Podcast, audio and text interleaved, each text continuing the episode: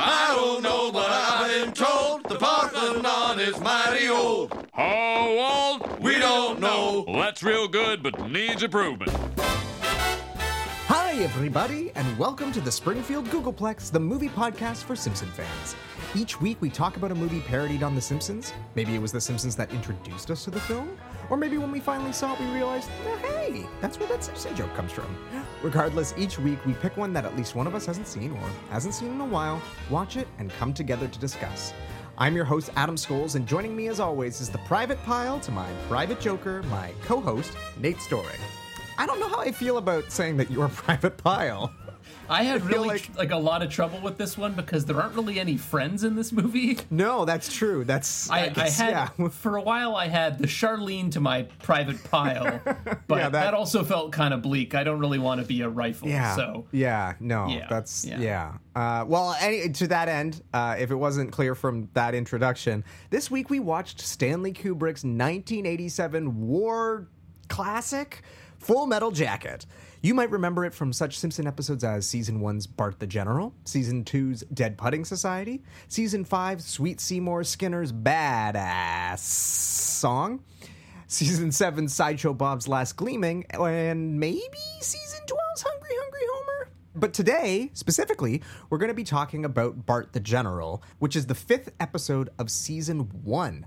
We're going way, way, way, way, way, way, way, way back for this, uh, which I gotta admit, Season 1 is kind of a blind spot for me, because I, Yeah. I don't tend to rewatch these very much, because boy, oh boy, they, they haven't aged well. whew, the animation in this one is really, really It's hit rough. and miss.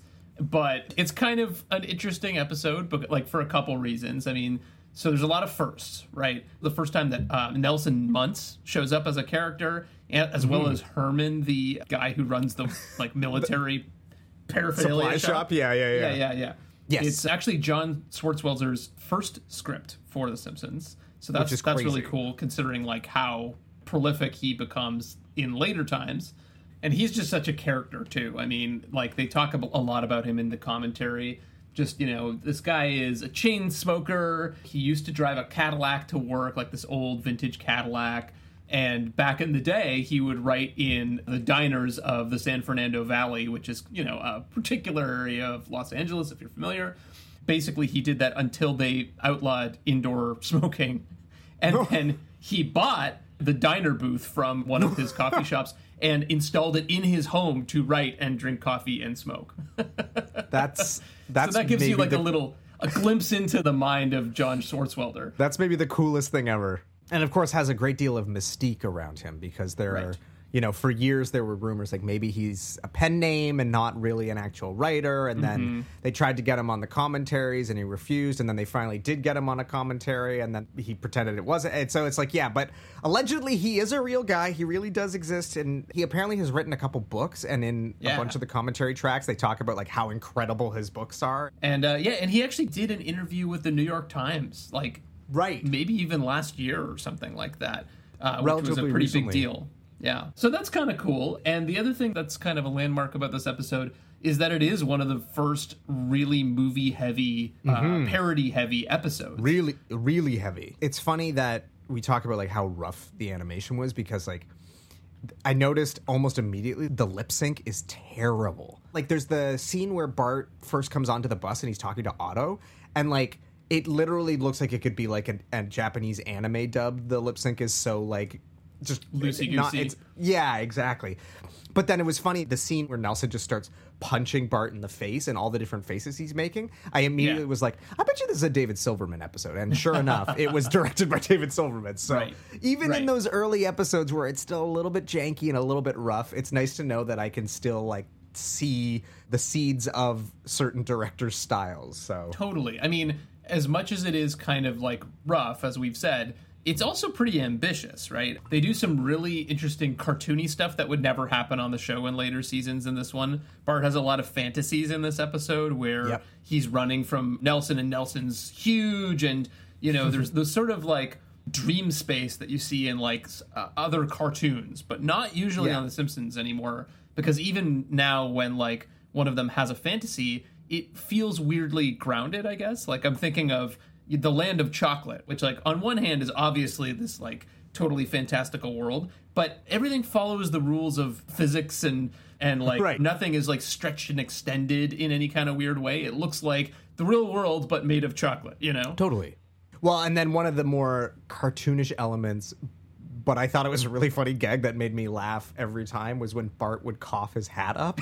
yeah, Which exactly. again is not some that's not something they would do now because it is too cartoony. And like that was the thing that kind of struck me is just like you're right. It this the show hasn't quite developed into what it obviously became. It felt much more like a cartoon. Whereas Right. we've sort of said like as it evolves, it basically becomes an animated sitcom versus Mm-hmm. a cartoon. And it was kind of interesting to sort of see that trajectory of how the show has shifted and evolved, but also to your point of in terms of the sheer number of movie parodies in this, that there is sort of that thing that would become the through line through the rest of the show. Like it's laying those seeds. Yeah, totally. And I mean, it's just a mashup of war movies, right? Right. It's like this is their war episode. And so they're like bringing together Full Metal Jacket, of course, but also like there's a lot of Patton in here. There's a, a lot of pat, e- including the score, which was like the Right. thing that I sort of like dug the deepest into my brain, like hearing that echoing trumpet, and I was like, "That's from Right. Patton, right?" And I literally had to look it up because I'm like, "I'm pretty sure that's from Patton." I'm sure Yeah. it is, but and and not even a sound alike because of course we don't have Alf Clausen yet for one thing, Right. Which you know becomes his sort of specialty, but also Patton is a Fox movie, and so they could get the actual rights to use the music. But then you also have moments from Stripes, which is you know a, a war comedy, uh, and, as well as The Longest Day in here. So it's all kind of mixed together, and that becomes kind of like a classic Simpsons move to be like we're kind of parodying a genre, and you might recognize bits and pieces from specific movies, but it's also kind of a general parody. Like I think of Bart the Murderer, where they're doing you know, a bit of Goodfellas, a bit of The Godfather, a bit of Godfather Right. Part Two, like all of these different things kind of coming together. So that's like their gangster episode, you know? So it's interesting seeing the seeds of that sown here in a really ambitious way, even if it doesn't pull it off to the same sort of level of quality as they would later, you know? okay. Well, should we jump into the movie then? Because there's, Yeah. we don't have as much to say about this episode. Yeah, let's do it. Okay, so Nate, how would you um, sum this movie up in a sentence? You know, it's funny because I feel like I could almost use the same summary I used for a chorus line with this one. Okay. Uh, in that it's basically all of these privates join the army and go through the meat grinder of becoming trained killers, right? That's pretty much the whole thing. It's about the Yeah. process of them losing their humanity and becoming able to be adapted to war. So that's a little longer than a sentence, but that's a pretty straightforward movie in a certain way, which is unusual for Kubrick, I feel like. Absolutely. What is your background with this movie? we sort of discussed this in the Doctor Strangelove episode that I have a very interesting relationship with Stanley Kubrick and his work. Um, I, I I'm perhaps not as fond of his films as other cinephiles. I I certainly respect everything that he's made, but there are very few of his films that I like would actively seek out to watch or rewatch. Um, Sure. Look, 2001 is a masterpiece. But you know, I owned Clockwork Orange and hated it so much that I gave it away. um, it's funny in preparation for this, I was doing a little bit of research, and you know, everyone talks about The Shining being the greatest horror movie ever made, and all this, and the scariest movie ever. And Right. I don't think it is. Like, it's I don't find it scary. It's good. Like, I'm not saying it's a bad film, but I, you know, it doesn't really do anything for me. And on top of all that, I hate war movies. So it's like, okay, take a filmmaker who you don't particularly love, making a film in a genre that you actively dislike. Um, needless to say, this was not a film that I had really uh, seeked out before this viewing. Sure. Um, but for whatever reason, I was uh, it was on sale on iTunes recently, and because it was sort of the one Kubrick movie of that period that I hadn't seen, I Mm-hmm. I bought it when it was on sale, and it seemed like a good option for the show, and so we finally watched it. Yeah. Um, Well, and and helpfully, you know, your uh, your wife and child were not present; they were away. Yes. So Yes, that, by- that was like the perfect timing to to actually watch. It was it was the perfect time. I it, part of that was because I thought that the movie was like two and a half hours long because I guess in my mind all war movies are like super long. Um, Oh. Yeah. So I was like, oh, this is good that I have the house to myself. I can stay up late if I need to, and it's not. It's only two hours, but yes, I had the house to myself, so I could have this you know sound cranked up so that R. Lee Ermey could shout at me for forty five minutes um, in the loudest. But yeah, what what about you? What's your relationship with the film? Yeah, it's a good question. I don't know when I first saw this movie, but I think it was probably sometime in university. Hmm. And I feel like I may have even owned it on DVD at some point. But definitely, you know, it was a movie I, I liked at that age, right? But hmm. that was, I feel like, when I was sort of discovering Kubrick and got really wrapped up in it. And I feel like I, I probably watched it around the same time that I watched other Vietnam movies, right? Like Apocalypse Now and Platoon and all of those Right. sort of like classic Vietnam War movies. And I haven't really watched it since then. So that's hmm. sort of where I'm coming from is like I have this memory of it being we'll actually get to this, but I think I said on this podcast, I was like, yeah, it's like one of the more accessible Stanley Kubrick Yes, I movies. believe that's and that was my memory of it. you yeah, and I and I think you also were the one that convinced me to because you're like, oh, I think you're gonna really like it. Like it's it's Really? of Did I all of the say Kub- I think so. I think you convinced me that like of all the Kubrick movies, I think it's really up your alley.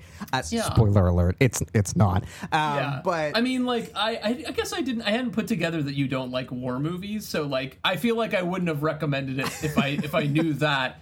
But compared to some of his other movies that can be very obtuse, like 2001 is is an amazing movie, Yes. but it is very like, what is this movie about? Like, what you have to really dig in and think about it, and there's a lot going on. Whereas this movie has a thesis, and the thesis I think is pretty clear, and it and it kind of. Eh. Yeah, Well, well, gonna, we'll talk yeah, we're gonna unpack that, but Yeah, yeah, yes, but no, I would, I, yeah. I, I agree. Perhaps saying it's his most approachable is not the right term. It is his Right. least obtuse film. Yes, it, yes. it is, and it's his most. Perhaps like traditional in a sense, Conventional, right- totally. Conventional, yeah, that's the right word I would use. Yeah, Totally. certainly his most conventional of this film- period, of- right? Because there's that, obviously, yeah, sort of you know, there's some of his earlier film. movies, but like from this era, I think it's by far his most conventional movie. And I think that's what I was thinking of when I was like, yeah, yeah, it's his most accessible film, which is not true, I don't think, at all. It's a really aggressive film, but Oh, it is that's working one word for it. Yeah, it's working within the conventions of war movies to a certain extent and kind of playing off of them in a way that you're like, if you've seen those other movies, you can maybe kind of like get what he's getting at a little bit. And, you know, like The Shining 2001, Clockwork Orange, all of them are really interesting movies that I respect a lot. And also, maybe one of the great things about them is that you could argue about them for hours and never come Right. to a, a complete conclusion about what it's all about, what various points of the movie mean, all of that. So this movie I don't think is quite the same in terms of that. For better or worse. totally. yeah. Well, let's actually talk about what the movie is about to that end. Uh, Yeah. So, this is the synopsis that we got from the. I sort of consider it to be iconic. If you were of the age when DVD was a thing, although these were also released on VHS I, in the similar packaging, but I vividly remember all of his. I think it was called like the Essential Stanley Kubrick or the Stanley Kubrick Classic, and it was like a white case with a blue strip across the top. And it was released in 2001, which is also kind of just like a fun, Yeah, you know. yeah. I, I'm Yeah, sure they were playing off of that with yeah, all totally. the marketing. And the reason we're going DVD is because I looked up the VHSs, and every VHS cover I found had no plot description at all. It was just a series of quotes about how great the movie is. Mm. It has a wonderful tagline on the cover that says, "In Vietnam, the wind doesn't blow; it sucks." It's a terrible, terrible tagline for this movie. has- yeah, it I don't- sounds like it should be the tagline for Stripes or Yeah. Good Yeah. Morning Vietnam or something. Something- I don't something know what the hell it has to do with this movie, but uh, but there Yeah, you go. anyway. So, Yeah. Anyway. So here's the official plot synopsis. A superb ensemble cast falls in for action in Stanley Kubrick's brilliant saga about the Vietnam War and the dehumanizing process that turns people into trained killers.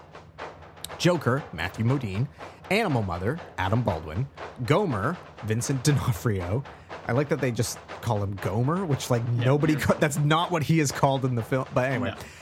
Eight Ball, Dorian Harwood, Harewood, Cowboy, Arliss Howard, and more are all plunged into a boot camp hell pit bull by a leather lung drill instructor, Lee Ermey, who views the would be devil dogs as grunts, maggots, or something less.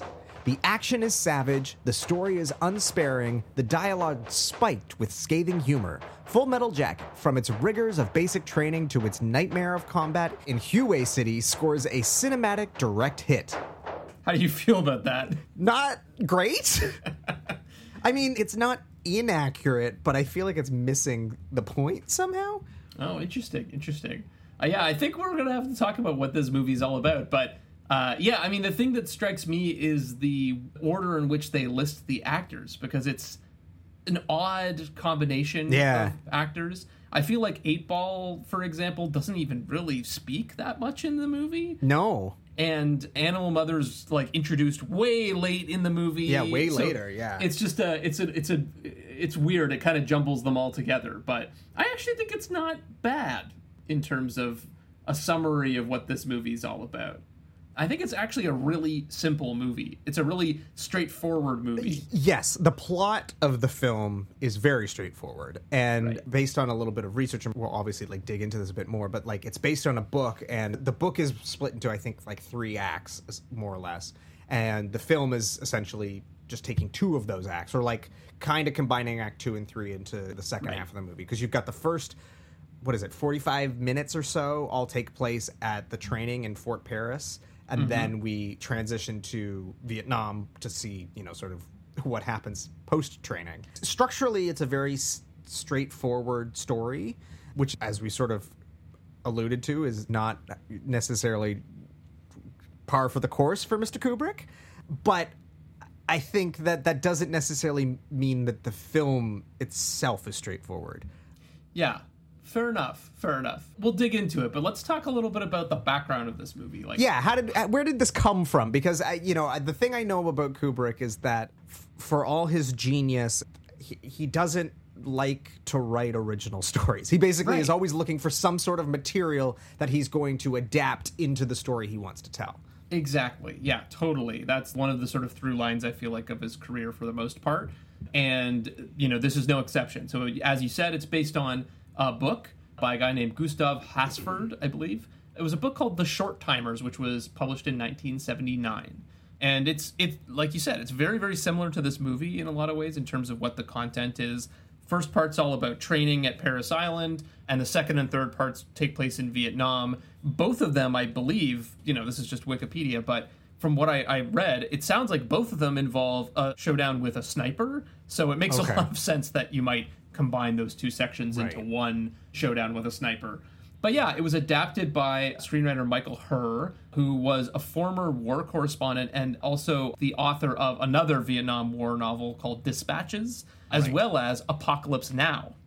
yeah, I believe he. So my understanding is that, and if you're not super familiar with Apocalypse Now, basically the original screenplay was written by John Milius.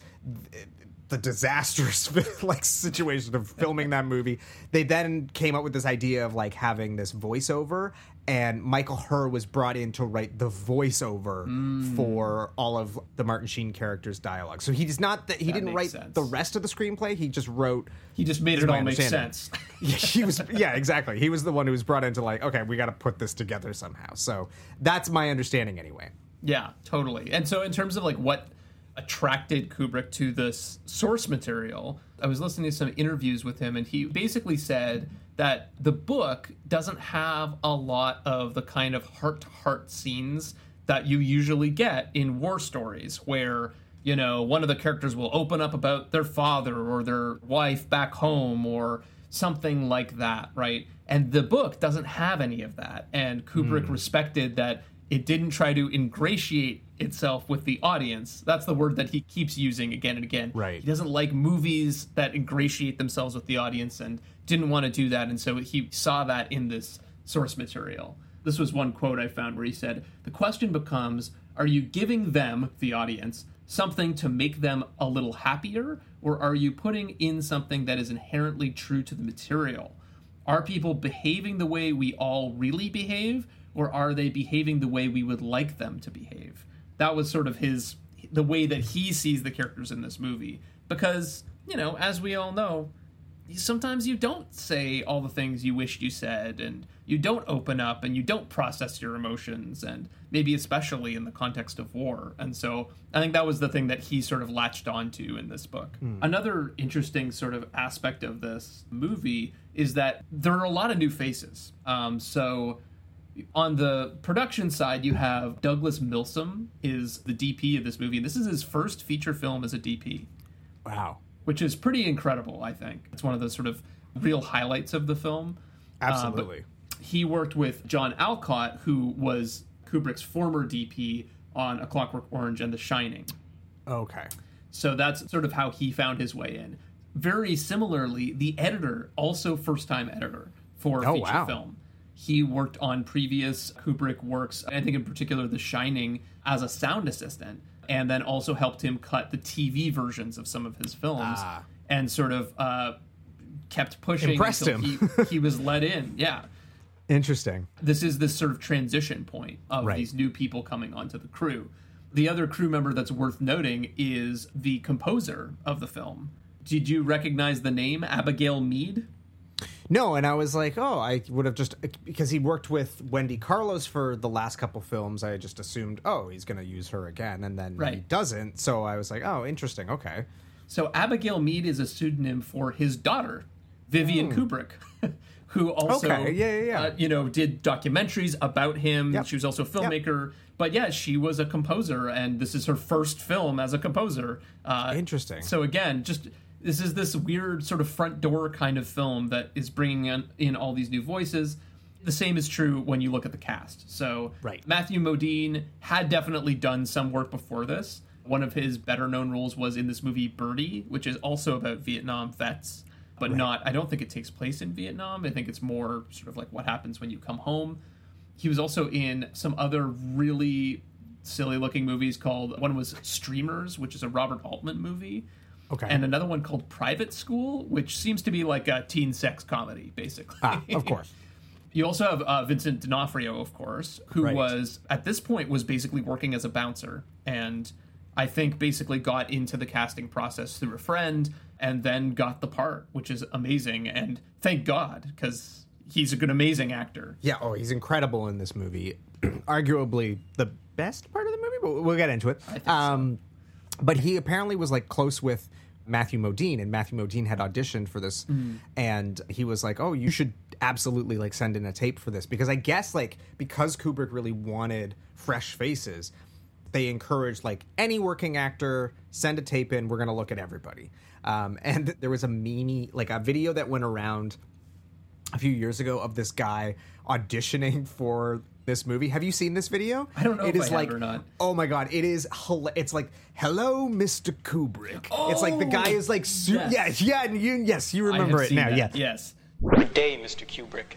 You will view many different faces, see many people. You will find in me the finest actor in the lot, the most beautifully trained, the most capable. I ain't gonna walk again. We'll put it in the show notes. You absolutely have to watch this guy. Like, it is the most self-serious, most ridiculous audition tape you will ever see.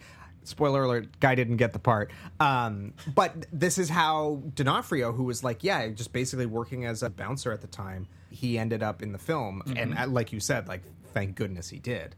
Yeah, yeah, and I think he he was doing stage work at that time, but this was his big break. The other person, of course, that it, this is sort of the famous story I feel like of this movie is R. Lee Ermey, right, who plays the drill sergeant.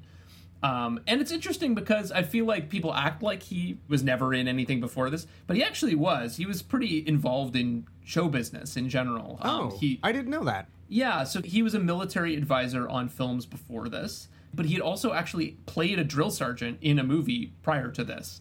Uh, Oh, in uh, okay. The Boys in Company C, which is like not a movie I've ever seen or I don't know really much about, but it's another Vietnam War movie where he plays a drill sergeant. Go figure. And he'd been in a couple other things before. Even when he was younger, I think he got cast in commercials and, and stuff like that. I think he was in a Gene commercial. So he was already kind of, you know, floating around, but he was originally, of course, brought on as a military advisor on this film, and slowly uh, that role was recast with R. Yes. Lee Ermey in it. Uh, but after they saw him deliver the kinds of speeches that you see in this movie, basically, he was uh, tasked with dressing down some of the extras to kind of you know weed them out and see who might be the right fit.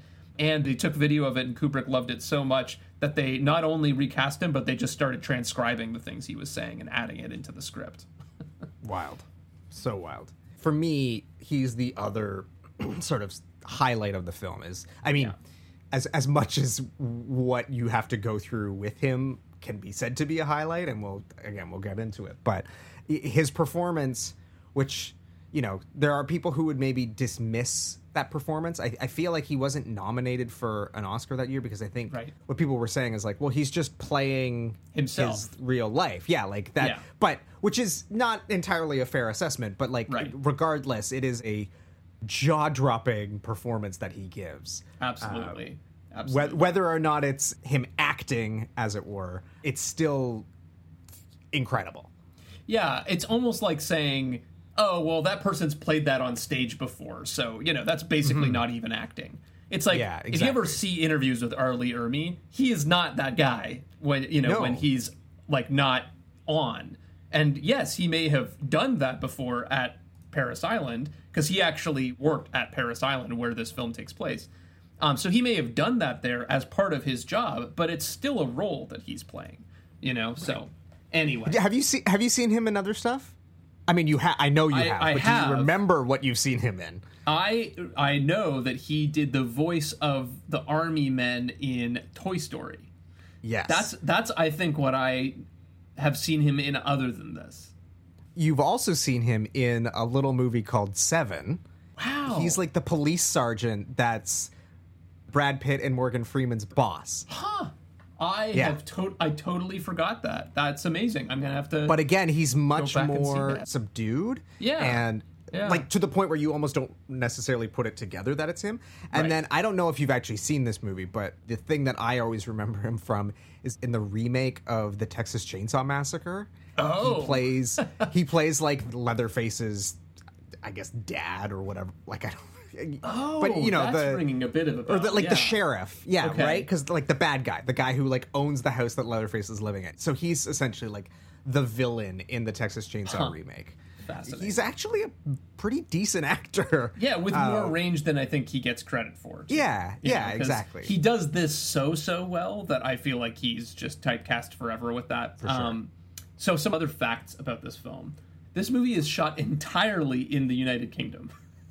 which is which is- insane. It's absolutely bonkers. So shot at Pinewood Studios, of course, but also at a Royal Air Force Base up in Swinderby, very British name. Um, uh, the, that's where like the Parris Island stuff takes place. Right. And for Vietnam, they used uh, places within London. so which is nuts. yeah, the Isle of Dogs is where a lot of the stuff in the sort of city takes place before they get to the battle scenes. And then the battle scenes are all shot at the Beckton Gas Works. Those were condemned, so they were able to basically just, you know, knock out a wall, blow them up, like do whatever they wanted to them. So much flaming concrete. And they were apparently chosen because the architecture is from like a similar era to when Hue was built. It's interesting too because it's like, I guess because of war movies, like in my mind, Vietnam is jungle. Like Right. Yeah, that's so it was weird to see, always pr- show right? Like every you know, Apocalypse Now, Platoon, like all Yep. of these movies are s- sort of set in the jungles of Vietnam, Right. And so to see a city is just like it's kind of arresting, and just like to see this different visuals, but to think that it's also just London is wild. Yeah, and I and heard I- that they would like in some scenes they would have to add extra smoke because if they didn't like th- if the smoke cleared, you could literally see like Big Ben in the distance or whatever. So To- totally. They had to be very strategic about the sets, and they, they also used a lot of things like just putting in shipping containers and stuff like that and stacking them up around the edges of the set so you can't see what's behind it. But the other thing, of course, with these sets is that they had to dress them. So they ended up buying 120,000 pounds, uh, as in money, of pound uh, sterling, yeah. Yes, of tropical foliage, including Oh 200 palm trees from Spain. They had to add 100,000 plastic plants from Hong Kong. They had six Belgian tanks barged across the English Channel for these scenes. They also recruited 5,000 members of the Vietnamese immigrant community in London for the for all of this. So yeah, a huge amount of effort obviously went into transforming what you see on screen into some version of Vietnam. Total budget of the movie was about uh, 16.5 million dollars. At least that was the reported amount at the time. More recent estimates look like it's probably more like 30 million, which means it, it didn't actually do all that well in terms of how it played out at the box office. Of course, Kubrick famously does a lot of takes. um, and to just Yeah. give you a sense of the scale of that, the editor had 120 hours or about 750,000 feet of footage to work with. Oh my god. Oh my god. Yeah, I'm sure that gives you like an aneurysm. Yeah. Um, Yeah, it's too much. thankfully, at least at least Kubrick was working with him, so it wasn't just like Right. all on him to figure out what to use. But yeah, And it also, you know, based on what you hear of Kubrick of like, do it again, do it again. Presumably, you could just go to the last take, and that's the one you're going to use. But I think knows? that's right. I think that's right. I mean, from everything I was reading about why he does takes, it seems like it's because he's mostly frustrated with actors. Um, And he- you know the way he tells it is like actors don't come to set knowing their lines and having done their homework basically. Right. And so he just kept going until he got whatever he wanted out of them and then was done. But some actors, it wasn't like that. You know, like R. Lee Ermey, of, of course, apparently came to set very prepared and would they wouldn't do as many takes. Um, Right. I heard like it was generally like three or four takes, and then Right. that was it, which was, you know, unheard of on a Kubrick set. Right. But I, you know, I would take all of that with a grain of salt because I think, as we know from, you know, like the documentary about The Shining, he doesn't treat his actors very well.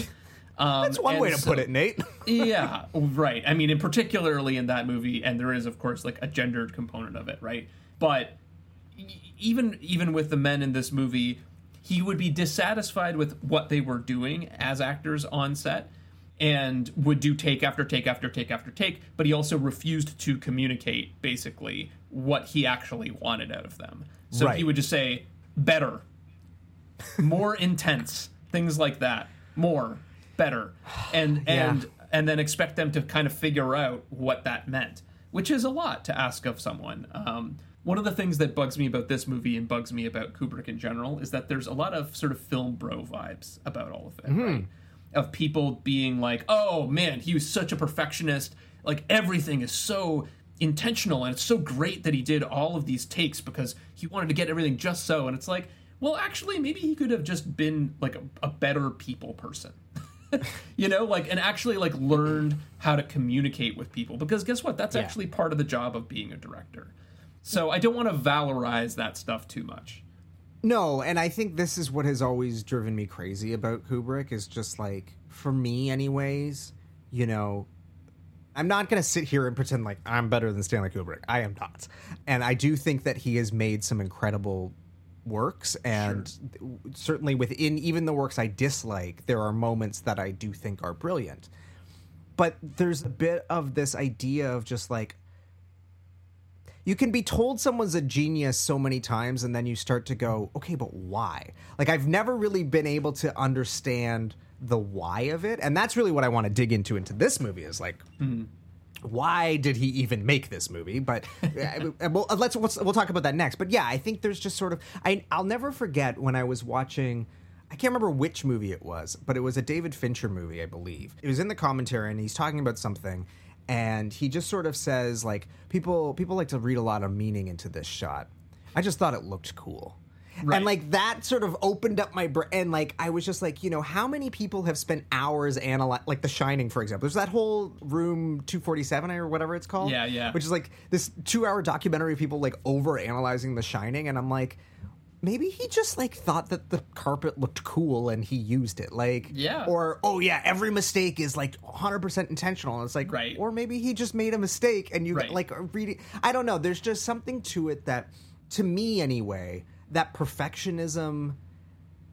I don't want to say it doesn't seem warranted, but like I've never had this sort of emotional connection with any of his works to go like, yeah, it took 147 takes, but man, what he got was worth it. Like, Yeah. I never really have felt that with any of his films. A lot Yeah. of his films kind of leave me cold in that mm-hmm. like I admire the technical precision, but they don't do anything for me emotionally. And again, I'm really destroying any credit that I have here, but like it's it's kind of how I feel about Wes Anderson's movies too. Yeah. like I, I- admire I- the I- precision, but like they they don't really do much for me. It's a really good analogy. Yeah. Well, so it's interesting. I feel the same way about that. I like Wes Anderson better than you do, I think. But I mm-hmm. actually, over the years, have soured a bit on him as well. And it is partly for exactly what you're saying, which is that I don't feel any emotional connection to his movies, really.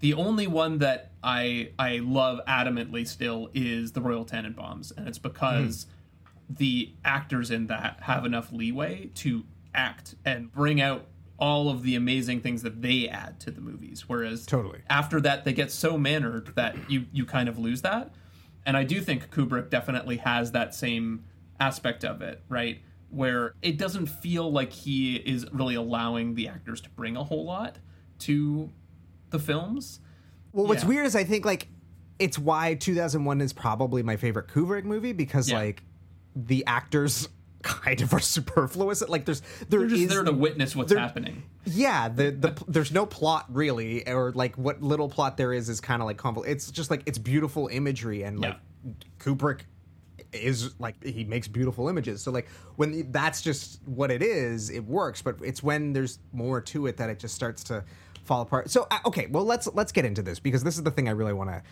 dig into because uh, I didn't really enjoy the movie. I I will Yeah. say I do think the first 45 minutes, which you know is 45 minutes of R. Lee Ermey yelling at his platoon and by association us the audience it is incredibly affecting you're literally getting beaten up for like you're, you're almost as if someone has wrapped a, a piece of soap in a towel and beat you with it for 45 Yeah. minutes that is certainly powerful but again and and i'm framing this all with an understanding that i don't particularly like war movies mostly Mm-hmm. because i feel like they're all doing the same thing it's like everyone has the thesis of like war is bad discuss like well they do in the 70s and the six you know Yes, I guess that's more what it is. I don't really Yeah. like Vietnam War movies. There have been war movies about World War II or World War One that I do find at least interesting. Mm-hmm. All Quiet on the Western Front, which came out last year, which is you know now the third adaptation of that book. right That was a film that I actually found extremely powerful because of the way in which it humanized the quote unquote villains. Mm-hmm. Because it's told from the perspective of Germany, who are Right. obviously not the victors of that war, and so like th- that at least was interesting to me because it like it again it kind of humanizes the people that you ha- that have been dehumanized through media for decades now. B- But with this movie, I was trying to understand what Kubrick was trying to say, like yeah and not, not only that, knowing that this was the film that comes out after Apocalypse Now, which Right. you know was so heralded as this like brilliant Vietnam film. This comes out in the 80s, which is insane. Like ev- in my mind, it's a 70s film because like that's the kind of movies that were being made in the 70s. But no, it comes out in the late 80s, which is wild. Yeah. especially when you consider other movies of the period. Like you think of 80s movies, and they're all like horror movies and like sexy teen romps. But like, well, and like so I wrote down what was nominated for best picture this year right okay, uh, just for exactly the point of comparison that you're making the last emperor won yeah, okay, broadcast news. Okay, fatal attraction came out the same Yep. year as this movie. Cool. hope and glory which is interesting another war movie which i thought was british but um anyway. And moonstruck Okay. so like that's all Moonstruck is a great out- movie. yeah, yeah, good movies. But all of that is coming out when this movie came out, which 100% feels 10 years older than it is. yeah. Yeah. It's just so, uh, but all this is to say, like, as I'm watching it, I'm like, okay. I- Obviously, I don't think that Kubrick is pro war, but I just like.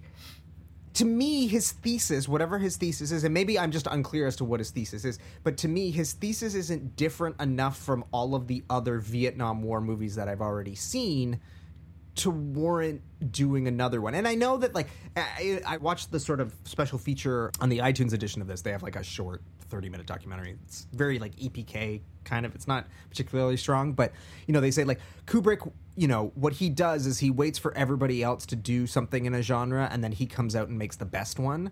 and I'm not sure that I agree. I don't, I don't think, think that this is the best best. Vietnam War movie. And like Yeah. lots of people I, I can't remember who the filmmaker was, but there was some filmmaker who says like the first 45 minutes are the greatest movie ever made. Right. And I, I don't know that I would agree it's the greatest movie ever made. It's certainly the best part of this movie, though. If the movie had ended after the Parris Island bit, I could get on board of being like, this is really interesting. I'm really into this. I appreciate this. I see why everybody thinks this is so brilliant. But the second half of the movie, like, it doesn't do anything that groundbreaking or that Right. different like make me go, huh, yeah, this is this is a masterpiece. I don't Yeah. know. What do you think? Am I completely off base here? No, Like- no. I, I think that I broadly would agree with you on the first half versus the second half, and we could talk more about those soon. But just going back to what you were saying about like what is this movie about? What is Kubrick's take on this that's different than other people? I think what he is really drilling it down into this word actually comes up even in the description on the back of the DVD cover, but it's this issue of dehumanization, right? Right. Of like what do you have to do to a person to survive or even thrive in the context of war? And you see all these people dealing with it differently throughout the movie. And the first half is all about taking away the humanity of these kids, right? Who are supposed sure, to be like sure. in their late teens. They're younger than we are. And so the very first shots, right, are of those guys getting their heads shaved, right? Hmm. So that they all start to look more alike. And a fun fact about that apparently they were trying to shoot this scene and it wasn't quite working right. So they asked R. Lee Ermey about it, and he went and talked to one of his army guys and found out that actually what they use is they use the clippers that you use to shave poodles to do that oh, job. Oh shit. And so that's what they ended up using, right? Which just again, it just reinforces this exact message, right? Of like, Right. Look, you're just like They're treated like animals. Right. You're just part of this machinery now, and we're going to shear Hmm. you like a sheep, basically, Right. so that you're now ready to receive the, the sort of uh, verbal assault, the physical assault, to to become a tool, to become a weapon. Right.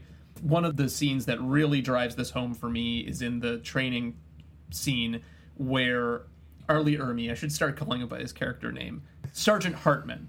He is talking about some of the greatest Marines that have ever lived and, you know, the greatest marksmen, right? And the people he's talking about are assassins, right?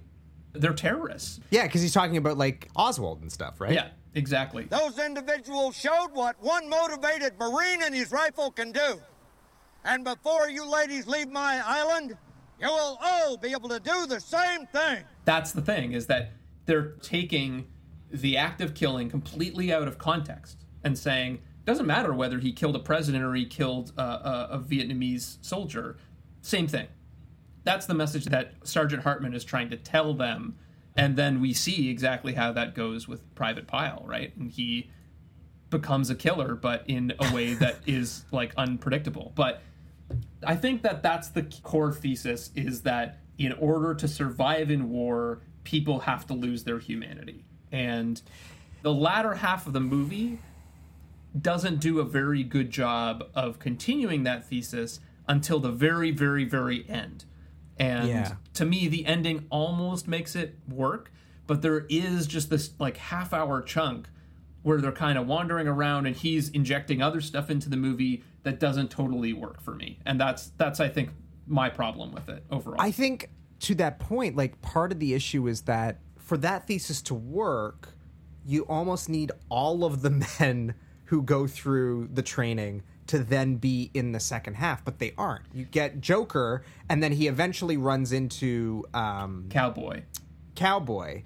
But Right. otherwise, we're introduced to a bunch of new characters, and I guess Right. the assumption is like, well, they've gone through the same. Like you talked about this earlier. Like one of the things that Kubrick didn't want to do is sort of like to give the backstory of all of these people, so that you God start forbid to like we connect. care about anyone. yeah, but a- again, I think for that thesis of like to show how these humans are broken down and become trained killers. And not only that, you then the person that we follow is Joker, who is this character who's kind of an enigma and Yeah. you don't really under like he he's got the peace sign but also he says like born to kill and Right. so it's, he's like the dichotomy in and of himself and he's not there as a marksman or as a, he's there as a journalist Right. like he wants to photograph and document the war so i don't know it's just Mm-hmm. I think like part of the thing with that as well is that they're taking away their humanity, but they're also all kind of building up these other personas, right?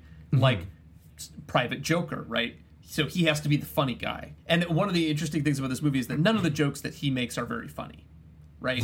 Like as an audience member, you're not laughing at what he says, but he's always trying so hard to make a joke. And I think that might be intentional. I don't think he's supposed to be particularly funny, but he's just always trying. And that's the level that you engage with him as a character. Like, you don't get to know anything else about him, basically. You just get to see him be Private Joker, right? Put on that mask. And then you maybe get a little bit of a glimpse of something else when he's trying to help Private Pyle just survive boot camp. And you see that he's actually kind of has this nurturing side.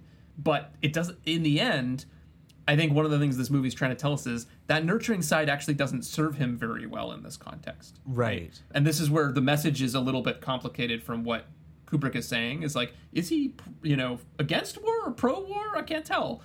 Is because I think what he's saying is war will kill people like that or, or just destroy people like that. And there's no mm-hmm. room for it.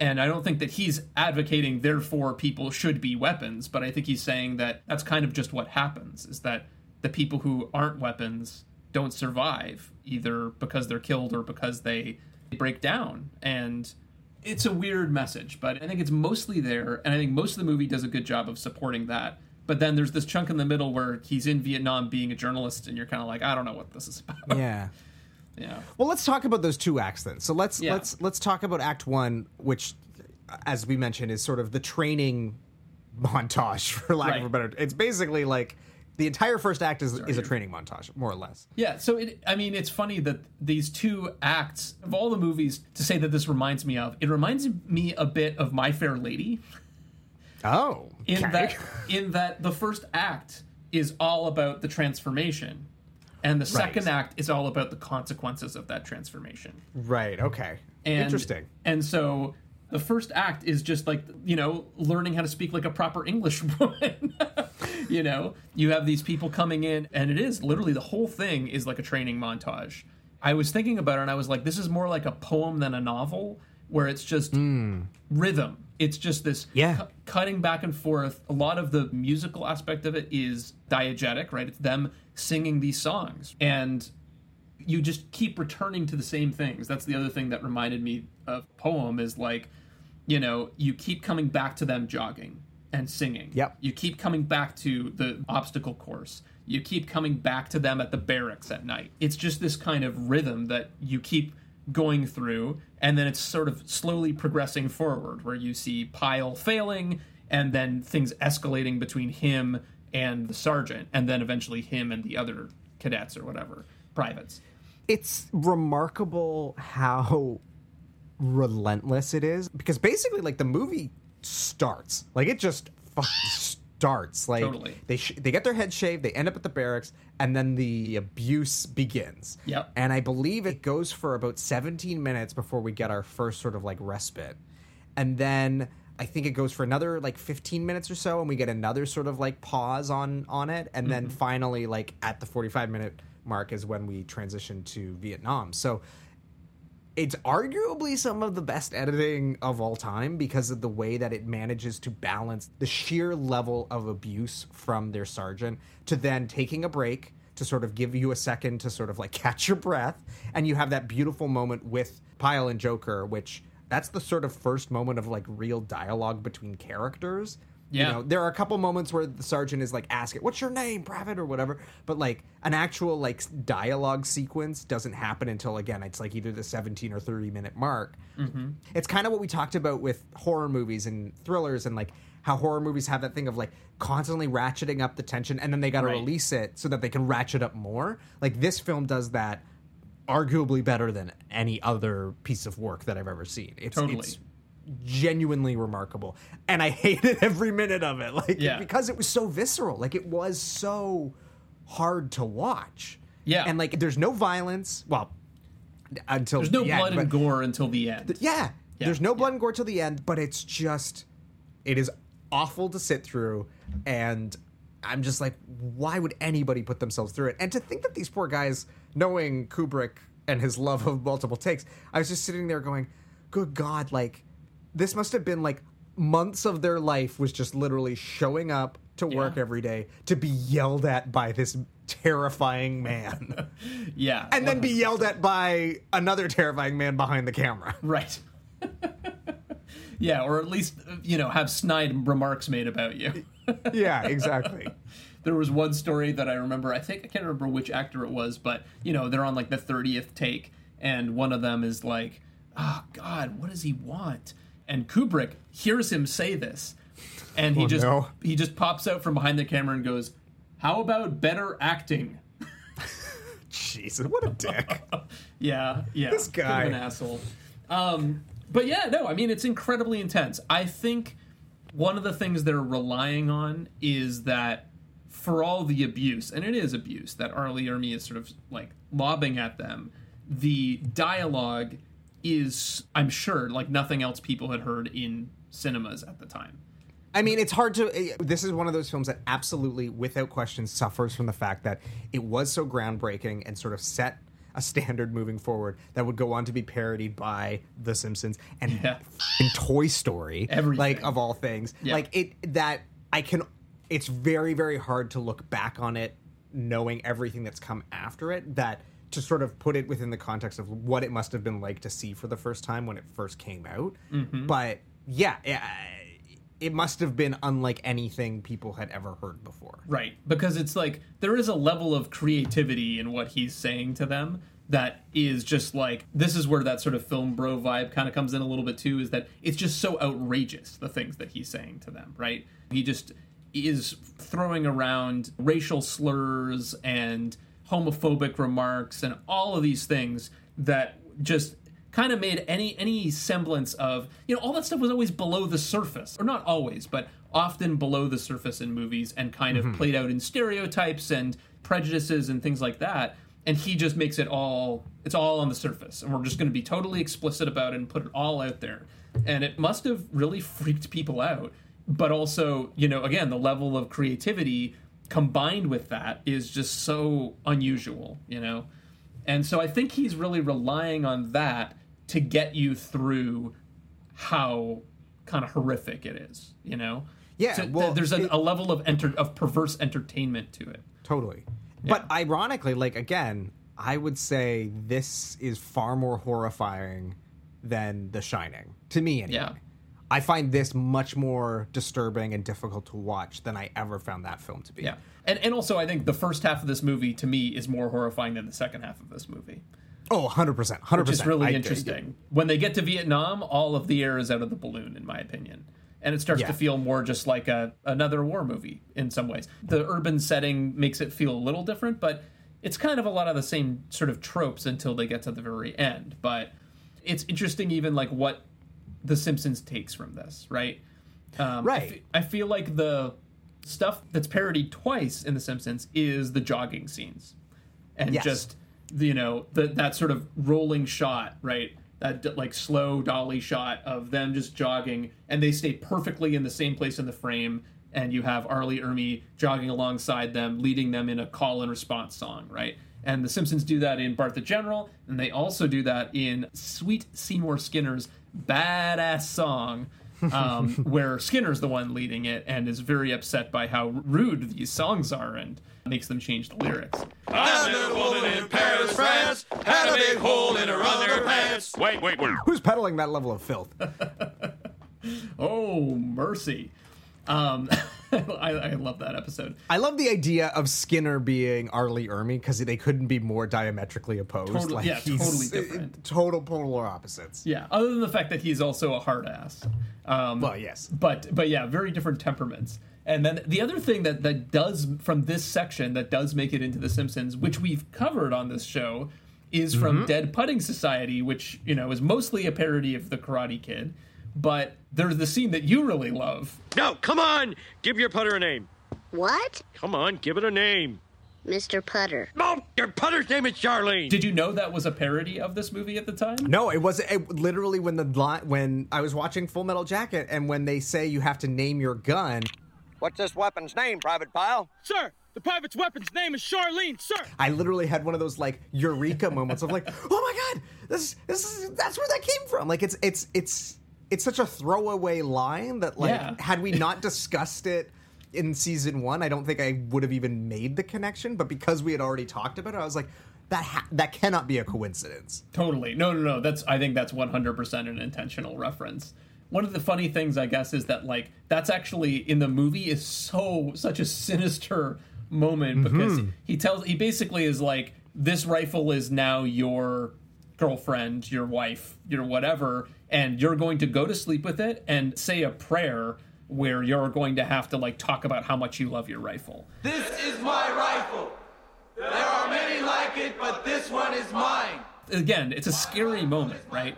It, it gets to the sort of underlying dread and horror of this whole section, which of course ends with Private Pyle losing it, basically. Well, uh, yeah, I want to talk about D'Onofrio because, Yeah.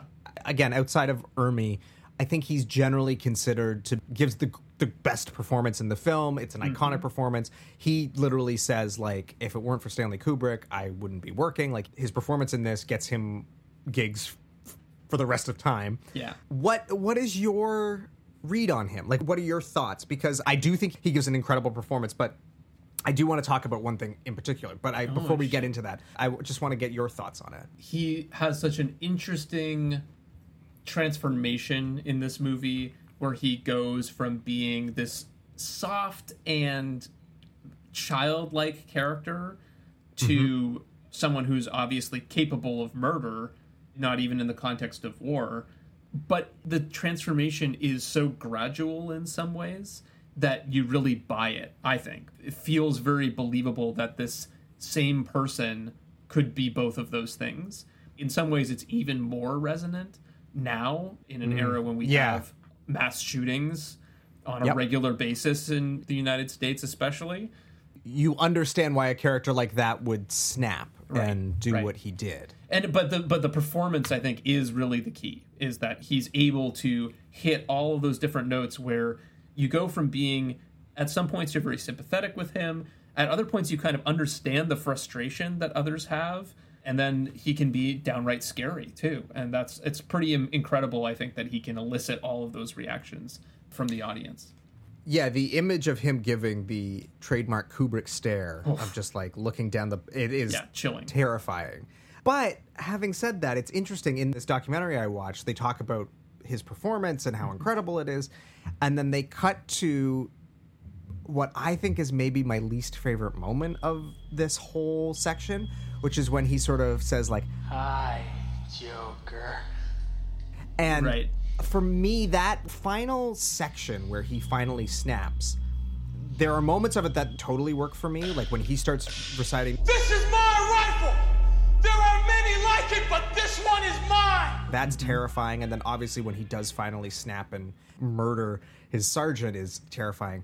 But there are a few moments where he's just a little too scenery chewy for me mm-hmm. and like crosses into like Hannibal Lecter territory, which like in Silence of the Lambs, I'm okay with that, but like in this very grounded, realistic movie, for him to be giving like movie star villainy, just Yeah. does it just feels a little too over the top for Kubrick being, you know, the perfectionist that he was. I was like, this is a little extra for me. However, again, I think across the board, outside of these couple of moments, his performance is remarkable. The scene that still ch- gives me chills is after he's beaten with the soap and he's just writhing in pain, saying how much it hurts. I Yeah. mean, that just that completely broke me. and then you cut to Joker putting his fingers in his ears. That inter that Yeah. whole sort of cutting back and forth is is really something. Yeah, I hear what you're saying. To me, it it feels very much in the same family as The Shining Mm-hmm. of like what Jack Nicholson gets to in that movie, but the difference being that, that that is a very slow burn movie where he has a whole movie to get to that point and you feel like it's believable. And I feel like with D'Onofrio, he's doing it in a very compressed time Yeah. frame. I think they start to hint at it like after that scene with the soap, or, or maybe it's after the scene with the donut. I can't remember, but there's a turning point where essentially he starts being like, "I'm gonna work harder," and Yeah. he finds out he's good with the rifle, and he is starting to kind of shape up and learn how to do his drills and all this kind of stuff. But like his demeanor changes a lot, and you start to be like, "This is a little scary." And so for me, by the time you get to the bathroom, I think even the first time when I saw it, I was like, yeah, he clearly snapped, and this is takes it to a kind of supernatural place almost, but it didn't feel totally out of the blue either. But I, I hear what you're saying. It does get to be a little bit, I don't know, just big. Well, and it doesn't help that this is one of those scenes that, again, and we've I've talked about this numerous times of scenes that were spoiled for me by the AFI 100 Sure. uh, TV special. So I or and it may not have been the one. It might have been the 100 Thrills. I can't remember specifically which special it was, but like I had seen this scene before, not in its in, its entirety, but obviously like. I had seen the what is your major malfunction, like all of Yeah. so I kind of knew what was coming, which did deflate it a little bit, though not nearly as much as I might have expected. Like it was still incredibly intense, and I think what helps is actually Matthew Modine in this scene. The fact that he's like terrified of what's going to happen next. It feels very Really- grounded. Yeah. It really helps sell that entire thing. And then not not only that, just I was not really anticipating the level of gore that we were going to get when he finally does die by suicide. That was just pretty next level stuff. Yeah, I, I actually came across a fact about how they did that, which I thought was pretty interesting. Matthew Modine was actually the one who came up with the idea for this because they were they Oh. kept trying to do it with squibs and they couldn't get it to work. Uh, they couldn't get it to look right. And so Matthew Modine was like, "Oh, William Friedkin did this thing in To Live and Die in L.A." My boy Billy. Yeah, our, our buddy Billy. And basically, what they did instead of a squib was they they actually launched fake blood and spaghetti at his face. they actually put all of that in a three foot long pipe and just like shot it out with pressurized air. And Oh. then they cut out a few frames. So, Interesting. yeah, but uh, man, I mean, what an effect because it really is uh, pretty Yeah. brutal, even though it is very short. This movie has some gore to it, but it is, for the most part, pretty judicious. I feel like about how things are deployed.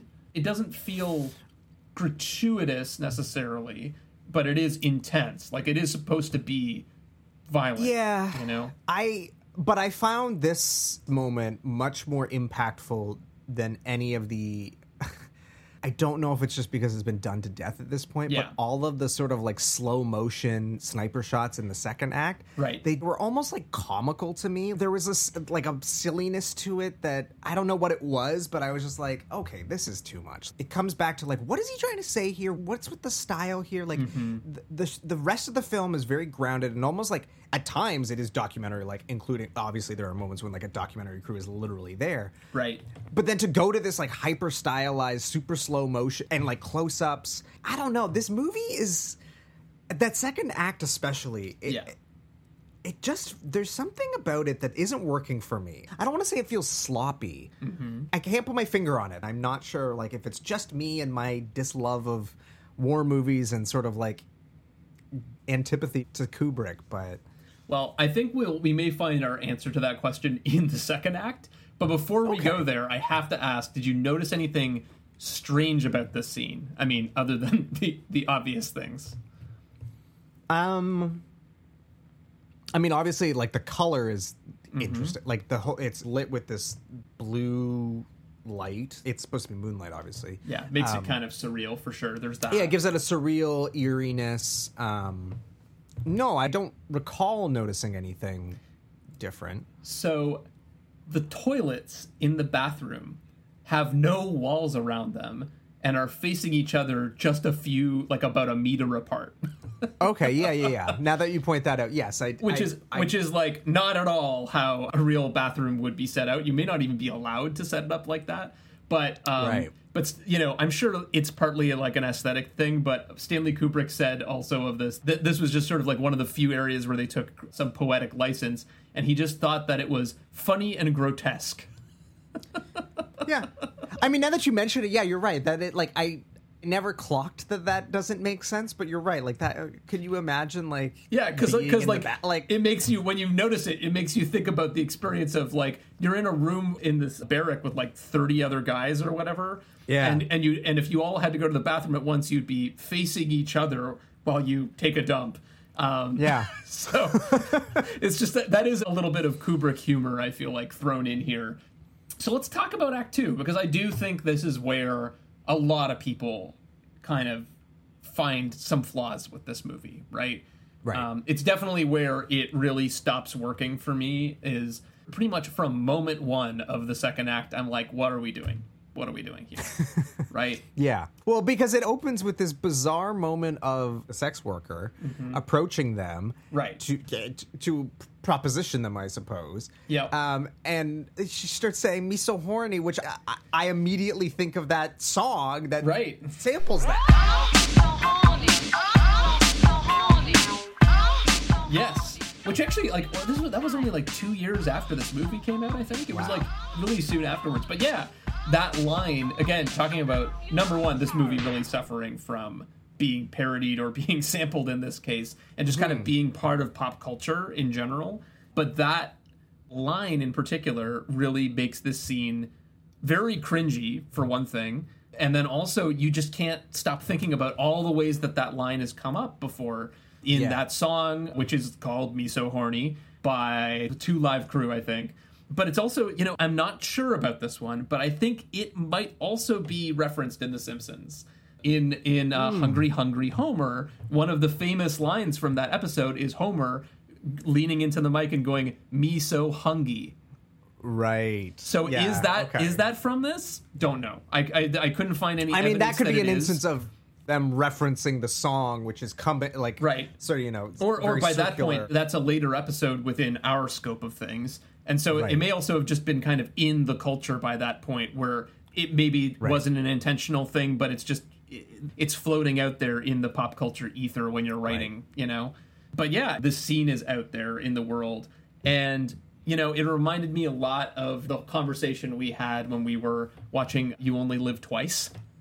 Mm. around just like all the racism in that movie and the way that it, it's all caught up in sexism, the way that Asian women are depicted in that movie, and this number one, this obviously is falling into the same trap, but also that line in particular became such a tool of coming after Asian women in the real world, right? You know, I found this article by Tuk uh, Nguyen about how you know she experienced this growing up you know people saying that to her and other asian women in like the film industry having this experience of you know someone trying to pick them up using that line or just Right. saying it in a public place or all of that kind of stuff or on the schoolyard right and so it kind of just has this really ugly afterlife that watching this scene especially because it does pretty much nothing for the movie it's kind of like Yeah. What a bummer that you end this very powerful, complicated but powerful first act, and then you immediately launch into this bullshit. Like, what the hell is Well, this? and not only that, it's then like the scene is punctuated by someone steals his camera and then does like a, a crazy karate flip, and then he does like a kind of racist, Yeah. like mocking karate move. ba- Like it's, and again, eh, I can't tell if it's meant to be a criticism of racism towards the Vietnam people or if it's meant to be played straight. Like this is or all this of the above, just right? But you Yeah, can't have your just- cake I and eat it too. You know? I and this is what I struggle with this film is like I don't understand what Kubrick is trying to say and I've heard people say that he wasn't trying to say war is good or war is bad war is just war and I'm like but that's okay like then why Yeah. do I need 2 hours like you, you have to tell me something with this and Yeah. that's really what the, the first act I feel like I understand what we're trying to say here but then the rest of the movie I really don't I think maybe the final moments of the film kind of pay it off, but not nearly enough to justify the Yeah. meandering stuff in between. I don't know. I think just, this is where is- I'm struggling. Yeah, I feel like the final sniper fight ties back to the first act thematically, But then, you know, this part that we're talking about right now is where you go off on this detour and it starts dealing with stuff that has nothing to do with this question of dehumanizing people, becoming a weapon, becoming a killer, you know, all of that. Once you get into him actually working for this military newspaper, Private Joker works hmm. for Stars and Stripes, it's called. And I feel like Kubrick starts kind of retreading some of the same shit that he did in Doctor Strangelove here, where mm-hmm. it starts to just like the sh- stuff people are saying is just jargon. It's all kind of like papering over the ugliness of what's really going on, right? Where you're talking about kill counts and you're talking about the perception of the war, and it's just, it's all about sort of the marketing of the war. And it's like, that's kind of a different movie. You're making a Yeah. completely different point in this section where it's like about the journalism around the war, which again, talk about something that's been kind of done to death in one way or another. That's kind of what we all think of about the Vietnam War. First televised war where you had people on the ground. Yeah. You know, you have the government trying to spin it in one way or another for however long the Vietnam War was, right? Like uh, a couple decades. It starts veering off in that direction. And then they just kind of wander around for a while until they find Private Cowboy, who whatever his rank is now, Cowboy, and his crew of people, and then they do some other stuff, and then eventually they have the sniper battle. But that whole section in there is so mushy, and the themes completely change. I don't really know what to make of all of that stuff. Well, and it's interesting because y- y- this reminds me, and I hadn't really even thought about this until now, is that this is actually his third movie about war. Yeah. Because he makes Paths of Glory in 1957, which I, I haven't seen, so I can't neither. really say, like, what is he trying to say with that. But then he makes Doctor Strangelove, which is all about the absurdity of war. Like that's Right. clearly the thesis. It's like this is totally absurd. Mm-hmm. And then we get to here, and again, it's like, is it the absurdity of war? Is it the absurdity of violence? Is it that the violence is meaning? Like, w- but why are we retreading?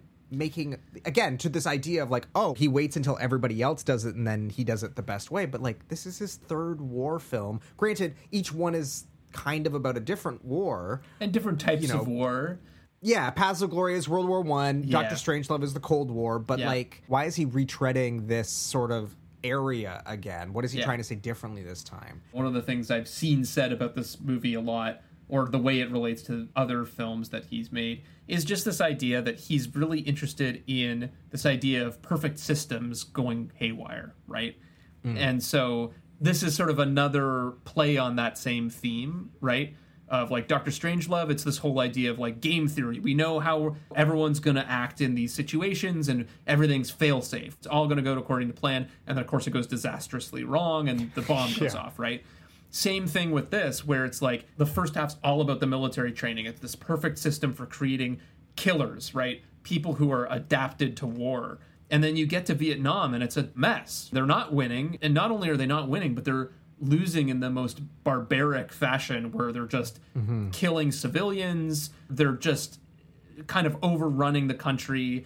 So I think that that is part of why he's retreading it is because this is kind of like a lifelong obsession with this theme of like the best laid plans, right? Humans have this idea that we're going to fix it once and for all and we have this perfect system, it's all going to work, and then inevitably that's not how it works out. And sometimes that's kind of funny, sometimes that's terrifying, you know? Well, and not only that, there's also this interesting line that comes up multiple times, which, again, I can't remember who says it either time, but it's something to the effect of like, we're supposed to be helping this these people, and all they do is shit all over us. Right. And then later, someone echoes, "We're getting killed for these people, and they don't even care." I guess there is sort of something about the futility of of it all, and like, why is this even happening? But they don't see that maybe they're not really helping. Maybe you shouldn't be here. Like, Yeah, and it's super um, unclear too when because like you hear all these interviews with the various soldiers, and it's really unclear at that point how seriously you're supposed to take what they're saying. Are they just feeding a line to the reporters? Are we supposed to be like mm-hmm. these people are saying nothing, you know, or are we supposed to be like hanging on their every word and being like, oh wow, they're making some really good points? Completely unclear what the intent is Yeah. to me. Some of them I feel like it's supposed to be more obvious that like we're not supposed to trust what they're saying. But like with that sentence that you brought up in particular, it's like I don't know what Kubrick wants us to think about that. or if he's just kind of laying it out there as something that someone said and we can think whatever we want of it, which seems to be sort of his philosophy with this movie. But yeah, it starts to become really inscrutable. And it does feel like issues that have been dealt with elsewhere and better and in a more complete sort of way than we get here. So we get a couple new characters here, right? Mm. Um, Mm-hmm, Eight Ball is kind of just uh, you know he was on the back of the DVD, but does isn't very plot essential, I would say. Mm-hmm. Um, but one of the ones who is fairly plot essential is Animal Mother, right? Yeah. played by Adam Terrifying. Adam Baldwin, right? Who is this guy who's really into war and w- kind of just wants to be a badass. You know, like one of the sort of pop culture references that keeps coming up also in this movie is John Wayne, right? And Joker Yep. keeps making these jokes about John Wayne, first about the drill sergeant. And then about Animal Mother. Basically, it's like anytime someone's trying to be kind of macho and like a cowboy, he'll make a joke about John Wayne. And so when he meets Animal Mother, he makes the joke again very similar vibes to Doctor Strangelove as well, where in that episode we talked about how each one of the soldiers is sort of a different American stereotype, right? A cowboy, Mm-hmm. a gangster, a perfect soldier, like all that kind of Right. stuff. So I feel like that's coming up here again. But anyway, so Animal Mother is kind of this John Wayne cowboy type character who is always ready to kill people, doesn't really care who he's killing, it seems like. And in some ways, maybe is the perfect result of this system for training killers. That's one way I think you could read that character is like, oh, he, he came out exactly how they wanted him to come out. Um, Right. But one of the things that I noticed this time that I didn't notice before is that I feel like Vincent D'Onofrio and Adam Baldwin look a lot alike. A lot alike. And so I actually pulled two headshots that I want you to take a look at and tell me Okay. which one is which. Oh.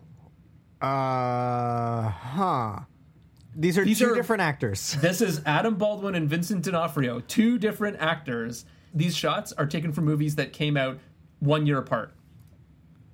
Okay. Um I'm going to say my god. That I'm going to guess headshot 1 is D'Onofrio and headshot 2 is Baldwin? No, you got it backwards. Oh my god. Isn't that crazy?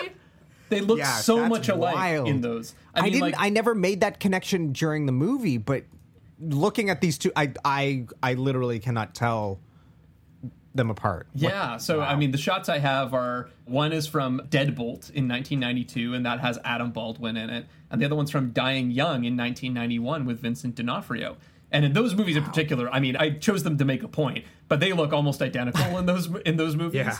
Um, but Literally. in, I even in this, I was sort of noticing just certain similarities. Like their teeth are very similar, their eyes are Mm-hmm. very similar. Well, that's what I was trying. I was like looking at their teeth and being like, "Can I tell the difference from?" And that's why I was like, "This is the same actor." Yeah, they both have this weird crooked snaggletooth. and and so like this is one of those instances where I'm kind of like, you know, is this just a coincidence or is this Kubrick, the master of details, trying Right, to saying make that- it draw a connection of some kind, right? Right. That had Joker not snapped, he would have become Animal Mother. Or yeah, if Pyle didn't snap, yeah, Oh, yeah. So, sorry. Yes, Pyle. yeah, Excuse me. or somehow he's reborn, you know, metaphorically, Right, interesting. not literally. Interesting. But even in the beginning, at some point, the sergeant, you know, is finally starting to get proud of Pyle, and he says, "Yeah, Mm-hmm. you're reborn hard."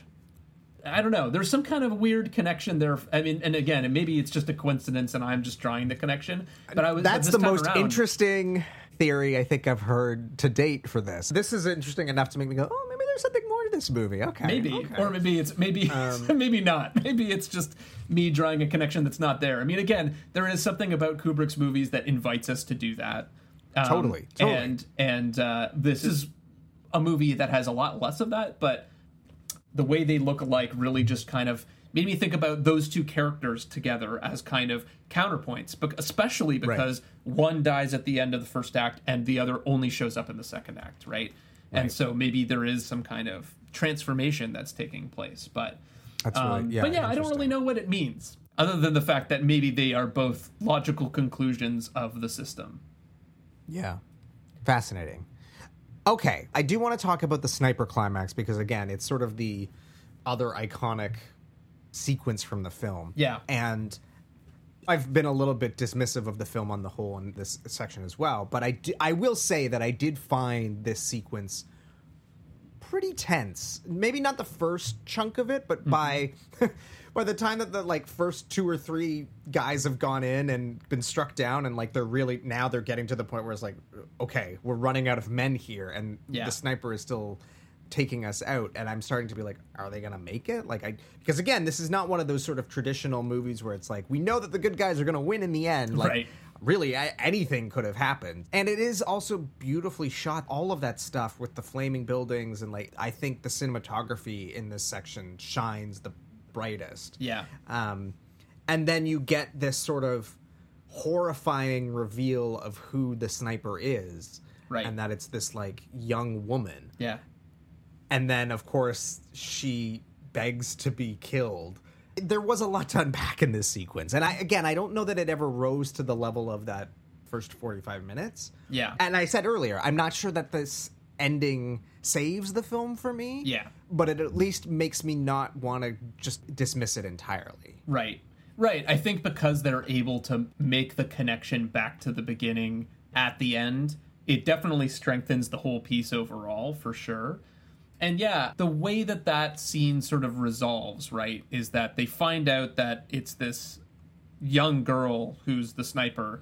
I want to say in the book or in the script, she's supposed to be like 12, like very young. yeah she's supposed to be very young I think Animal Mother shoots her, so she's wounded, and she's like praying and then asks them to kill her, and eventually Joker's the one who shoots her. My read on this is that Joker thought his training was done hmm. after Parris Island, right but he wasn't actually done his training until he committed murder. right That is when he finally is a killer, literally in this case, right? And that he is actually adapted for being part of the war. But is he? Look, it's murder. Yeah. There's no two ways about it. But it's also a mercy kill. Yeah. Like he's not able to. He sees her turn around, and he's not the one to fire upon her. Right. You know, he only commits this act when he's given permission by her. Which I think, again, this sort of speaks to this dichotomy of this character of the peace slash born to kill. Like Yeah. he's Still he's torn. killing killing someone, but it's because he's been given permission and because she's suffering and he wants to put her out of her misery. Yeah. yeah. Mm-hmm. There's something interesting here that Kubrick is trying to say. You know, I- in that like yes, I'm he is a murderer. Yeah. But I'm not sure. I think you're giving that character too much credit.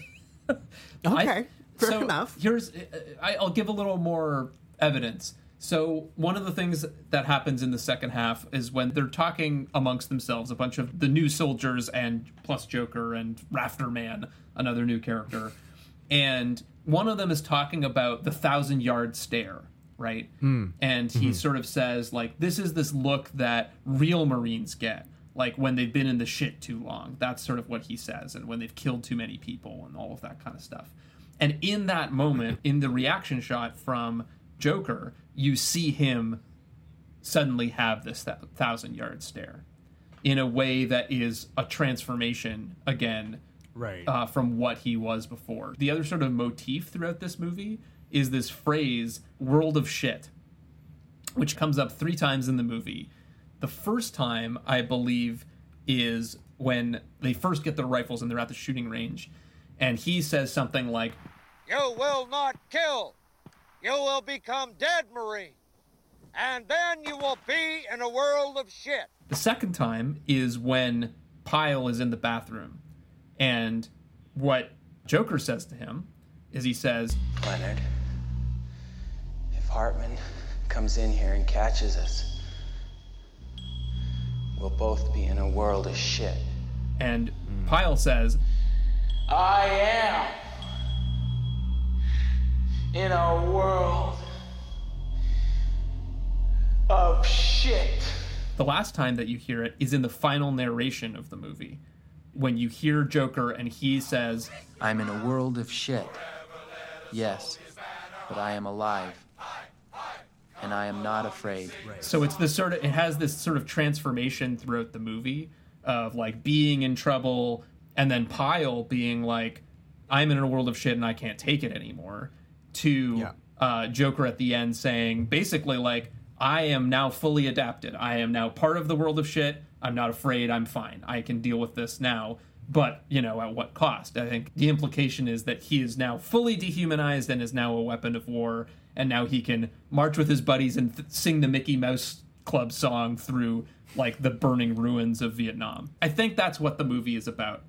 And if that's true, like I said, I think it makes it in some ways the most straightforward of Kubrick's movies. Um, Yeah. that's that's my read on it. Well, it. it's interesting too that Animal Mother, this clearly utterly insane, maniacal guy, is the one who insists that Joker has to do the mercy kill. Right, right, Right? Like, yeah, I, yeah, maybe you're right. Maybe you're right. Maybe I'm giving him too much credit. I don't know. Again, this is the Kubrick thing, right? Like, there are layers here for people to unpack, and there's no one clear answer. But yeah, Yeah, I don't know, man. it's a tough ending. I mean, I think the thing is that like there's a part of us as viewers of film that want Joker to be the hero, the protagonist, right? The person that hmm. we can relate to that is more human than the others, that is more whatever that we can that we can put ourselves into. And I think Kubrick is actively resisting that and is making a yes. point of trying to be like, no, do not relate to Joker. he is he Do is not just- relate to any of these people. yeah, yeah. he's just someone you're watching, and you are not going to find out uh, anything about him, whether it's his history or it's his interior life. You're not going to know. So I feel like at the end, uh, that's another reason why I feel like I'm leaning towards this maybe more pessimistic reading that like he doesn't get out of it. He doesn't come out of this experience with his humanity. But yeah, sorry, that's a real downer. Yeah, And on that note, no. So Adam, did you spot any parts that felt like Simpsons jokes in this movie? I, I mean, not, I, not. I guess like some of the insults that are hurled at the guys. Like, I guess it reminds me of the scene in Sideshow Bob's Last Gleaming when Right. he's when he's reading out the you know If you don't open that door, I'll tear you up like a Kleenex at a snot party. You say you're in the military? Sweet Enola Gay, son. I'm gonna come in there and corpse you up. Corpse you up and mail you to mama. that kind of is in my mind. But on the whole, it, like it's this movie is far too horrifying to Yeah. be funny. Yeah. Um, what about you? The only moment that stuck out to me is part of that first half that's all basically montage, but where Private Pyle is forced to march behind all of the other privates with his pants down and his thumb in his mouth, hmm. which reminded me a lot of the scene from 22 short films about Springfield where Nelson Muntz is forced to walk with his pants down by the very tall man. And by this, make the subject fun. yes, no, that's true. One of yeah, our yeah, favorites to, to parody. Oh, yeah. so good. Yeah, so that was more like it reminded me of that, but I, I, I it was also very hard to laugh at that because it is so brutal. So Yeah. yeah, not an uplifting movie, I would say. Even No. though you know The Simpsons managed to parody it and kind of transmute it into something funny and enjoyable, but I guess that's true of a lot of the Kubrick parodies. Absolutely. So, in terms of performance, Nate, how did this movie do? Like, I, I, you know, it's one that I've obviously heard Kubrick people refer to and people talk about it, but as far as I know, it is not considered to be on the same level as, say, a 2001, The Shining. A Clockwork Orange, like those three seem to be the ones that everybody cites, and then comedy people also will always cite Doctor Strangelove. This one kind of flies under the radar. Yeah. Yeah, totally. And I think that even the performance at the time kind of reflects that in a lot of ways. Like, so opening weekend was about 2.2 million, which is, you mm. know, fine. And the total gross, like up to the present, is 46.3 million. So Interesting. with like that 30 million budget, that's really not great. So yeah, like, you know, not a huge like crowd pleaser not a not a blockbuster. not a blockbuster and even in terms of like the sort of critical reception too didn't really win a lot of awards it was nominated for best adapted screenplay at the oscars nominated for Best Sound and Best Special Effects at the BAFTAs, which is interesting. Best Special Effects. That's pretty much it on the awards front. You know, critics were split. Some liked it, some didn't. A lot of the same points that we've already brought up around dis- unbalance between the first half and the second half. That was the big criticism. And, you know, whether or not this felt like Vietnam, whether or not this had something to say about Vietnam, those were all sort of questions people had. I think it's looked back on more fondly than it, it was even at the time. Yeah. I mean, it does give me a great deal of comfort knowing that Roger Ebert referred to the film as being strangely shapeless. Right. So I Yeah, yeah. like I, I You're feel in good company. somewhat just yeah, I'm in good company in my assessment of this movie that you know, it's not that it's a bad movie, it's just like it's yeah, it, it doesn't quite have that firm grasp on what it's trying to do like his earlier work seems to. Yeah, totally. Well, on that note, I mean, should we talk about what our sort of verdicts are here? Hmm. you sound dissatisfied. I, I have no. oh, Well, I look. I mean, this is one of those films where I appreciate the technical skill, I appreciate the performances, but it does nothing for me. Yeah. And I, I, that's on me. I'm also now old enough and seen enough movies and like to understand the difference between like good and bad and then like personal taste, right? Like I, I don't think this is a bad film by any means. Like I can't I can't say that it is badly made or badly constructed. It's messy at times. It doesn't speak to me, but I don't think these kind of movies do. Yeah. I, I famously also don't really like Apocalypse Now. I find the documentary but the making of Apocalypse Now fascinating. Sure. Um, all this to say, like, this is definitely not my cup of tea, but there's certainly things here to unpack and and stuff that I had, you know, never ever sort of seen before or since. Yeah. Yeah, and, and I mean honestly, like I liked this movie less than I remembered it, remembered liking it. Mm.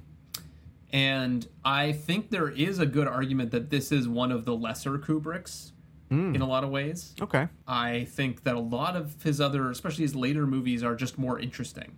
They just show you places and people that are not like things you've seen before. Whereas this does feel very conventional. As much as I know he's bending the conventions of the war movies, not showing you all the warm and fuzzy stuff to kind of make it easier and more palatable, it still feels a lot like just a war movie in a lot of ways. you know, at the beginning of this, I sort of presented this theory that people had of like Kubrick waits to do a genre or a type of movie, and then he makes the best one. Would you say that this is, or No, not? I So would I would not say that this is the best Vietnam War movie. Let's say is the genre. I don't know if I could tell you what is. I do like Apocalypse Now. It is also a very flawed movie, but interesting as well, and beautiful and horrific in its own way. I haven't seen Platoon in a very long time, and I think I'd have to rewatch that to actually have a, an uninformed opinion on it. And then I don't know if there are any others that I would put in the same sort of category of like masterpiece contenders in terms of the, like Vietnam War movies. I mean, I think The Deer Hunter is considered to be, but again, I've Yeah. never, I've never seen it, so I don't really know. I, but- I have seen The Deer Hunter. I actually I listened to a podcast episode of Unspooled that really changed my mind about that movie. I used to kind of like it, and now I I can't unsee what they what they talked about in that episode, which Fair is enough. just the fact that it's incredibly contrived and actually is based in pretty much nothing about the Vietnam War. It's completely fabricated. And Right. from that perspective, the idea that that is a representation of the Vietnam War is kind of terrible. and so I can't kind of unsee that one.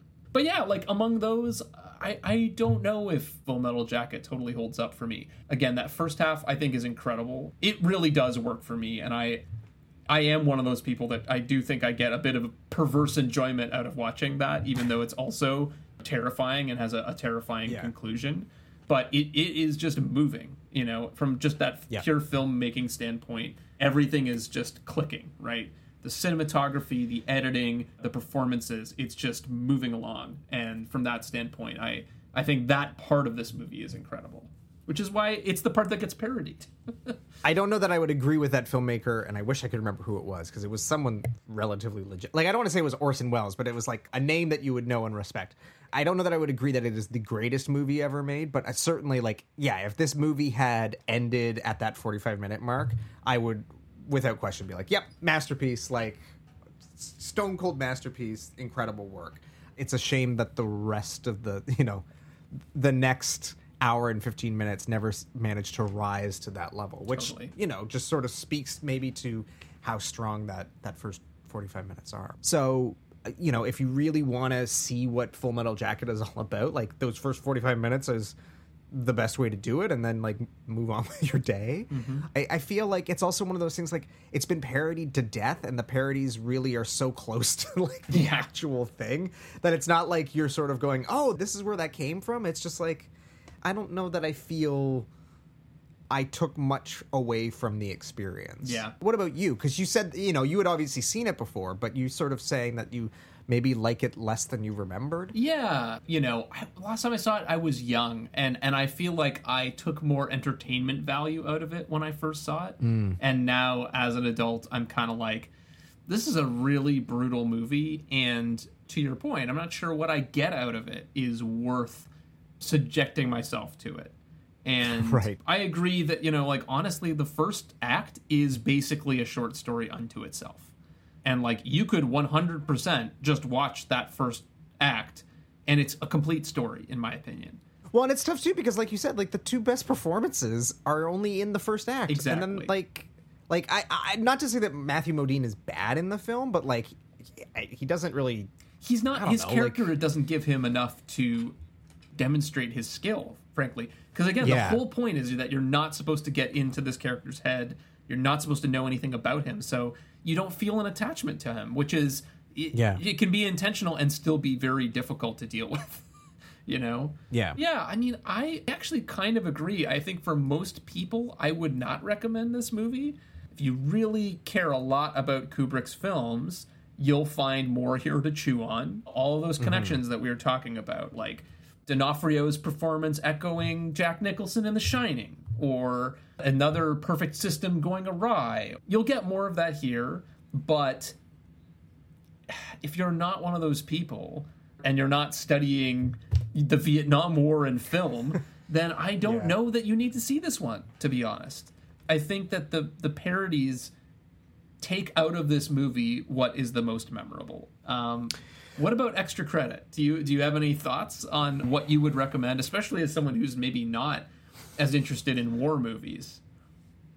The thing I'll recommend, it's not even a film that I particularly love, but are you familiar with MASH? Yeah, Like b- either the movie or the TV series? yeah. I've never seen So either, I- but I know that I know okay, of interesting. them. Okay, so MASH the TV series was something that I vividly remember watching at for whatever reason at my grandfather's house. My grandparents lived in Peterborough, which some of your mom's family Mm-hmm. Yep. Peterborough as well. Yeah.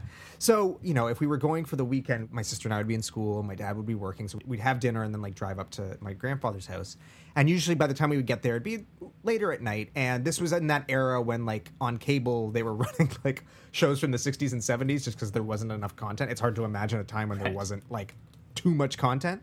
And anyway, one of the shows that would be on when we would usually arrive was MASH. And for whatever reason, we all, like myself, my grandfather, and my parents, all like would wa- enjoy this show. So we would just sit and watch a little MASH. Yeah. And it's a, you know, it's an interesting show. It's, it is a sitcom, as it were, but with like a darker under, you know, because it's about these military doctors in, in Korea. Right. But it's based on a book that was then adapted into a movie by, I think actually it's like the one Robert Altman movie I've seen. Yeah. And I remember as a kid, because I liked the TV show so much that I, when I found out that there was a movie, I like rented the movie. and the movie is a completely different tone. Right. It is way darker, way bleaker. It doesn't have Alan Alda being like cracking wise. I, I revisited it recently, a, a year or two ago, and I hadn't seen it since I was a kid. And I, I- it's not really my cup of tea, but like, it's interesting in its approach to this sort of black comedy of war. Right. The thing that I sort of struggle with is that some of the stuff feels very, very out of place in like watching it in 2020 with today's society in mind. Sure. But it's hard to tell if it's meant to be satire or if it's just a reflection of the morals of the time. Like it's very misogynistic. Sure. Which again, I can't tell if that's intentional because it's trying to draw attention to that. Is or it depicting it just- or is it condoning it? Exactly. So Yeah. that's there's some elements of it that I struggle with, but it to me when you talk about the sort of like the absurdity of war and and all of these things that I think these kind of films tend to try and talk about. Mm-hmm. It's interesting because it's not doing the thing that movies like Apocalypse Now or Platoon do because those are dramas. Like they are very serious. They take everything very seriously. Whereas MASH is a comedy yeah. it's it's not a straightforward comedy, but it is still a comedy. So so that's definitely something that I think people should check out if they haven't. Mm-hmm. And then obviously we we alluded to it, but Hearts of Darkness, which is this documentary about the making of Apocalypse Now, which is sort of told through the perspective of Eleanor Coppola, Francis Ford Coppola's wife, who was on set during this insane insane period of making that film. And she's reading from her diaries and stuff and it's this brilliant behind the scenes look of that disastrous production. And I, again i think it reflects w- everything that apocalypse now is trying to talk about. Hearts of darkness does a better job of getting to it because it just shows like the absurdity of like trying to continue while you're failing and just like we just got to keep going. We just Right. got to keep going. We know we're not going to succeed but we just got to keep going. quagmire. It's- i think it's yeah it's a brilliant film. I like it way more than the movie itself. Um it was really really hard to track down for many years but now i think it's if you get the blu-ray of apocalypse now it's included. So it's much much easier to get your hands on. So Nice. highly recommend that. What about you? I am going to recommend something that is almost the polar opposite of this movie, but also a war movie. okay It's called The Best Years of Our Lives. And it's a movie that like was very lauded at the time that it came out, which I believe was literally right after the Second World War. But I feel like has kind of dropped into oblivion. Yeah, it came out in 1946. And it, oh. it's about vets returning to their home life after the war and really kind of like struggling to find their place. And I think, you know, as a comparison to Full Metal Jacket, the thing that is beautiful about this movie is that it is all about the humanity of these people who went to war and came back and uh, are, are trying to pick up their lives again. It's a really incredible movie. I, I it's also a very memorable experience of going to the theater for me because I remember we were in California. My wife's family's from there. And so we were in Palo Alto, and they have this amazing rep theater there called the Stanford Theater. And they were doing a double bill with this, and I can't remember what the other movie was, but we went and saw it, and it was just like this beautiful movie palace. They had an organ at the intermission, and they were, you know, oh, and they had cheap concessions. And this film was also just so incredible. It's well acted, it's touching. The other cool thing about it is that some of the actors were themselves vets. And again, this is 1946. One of them, I believe, is actually a double amputee as well. Um, Oh, wow. And so, just in terms of the sort of groundbreaking nature of this movie coming out when it came out, again, for the time, it's very naturalistic too, which is just so unusual. It doesn't feel like any other movie I've seen from 1946. So, yeah, it's kind of a counterpoint to this movie, I guess you could say, in terms of really reaffirming the humanity of people who go to war. Well, thank you so much for joining us for another episode of the Springfield Googolplex, the movie podcast for Simpsons fans, brought to you by the fine folks at thatshelf.com. If you enjoyed what you heard, please leave us a review and share this episode with the Simpson fans and film buffs in your life. Really does make a huge difference. I know every podcast says this, but like it really, really does. So please like, review us, give us five stars, do all that stuff. It would mean so much to us. And uh, until next time, Nate. We'll see you around the Plex. See you around the Plex.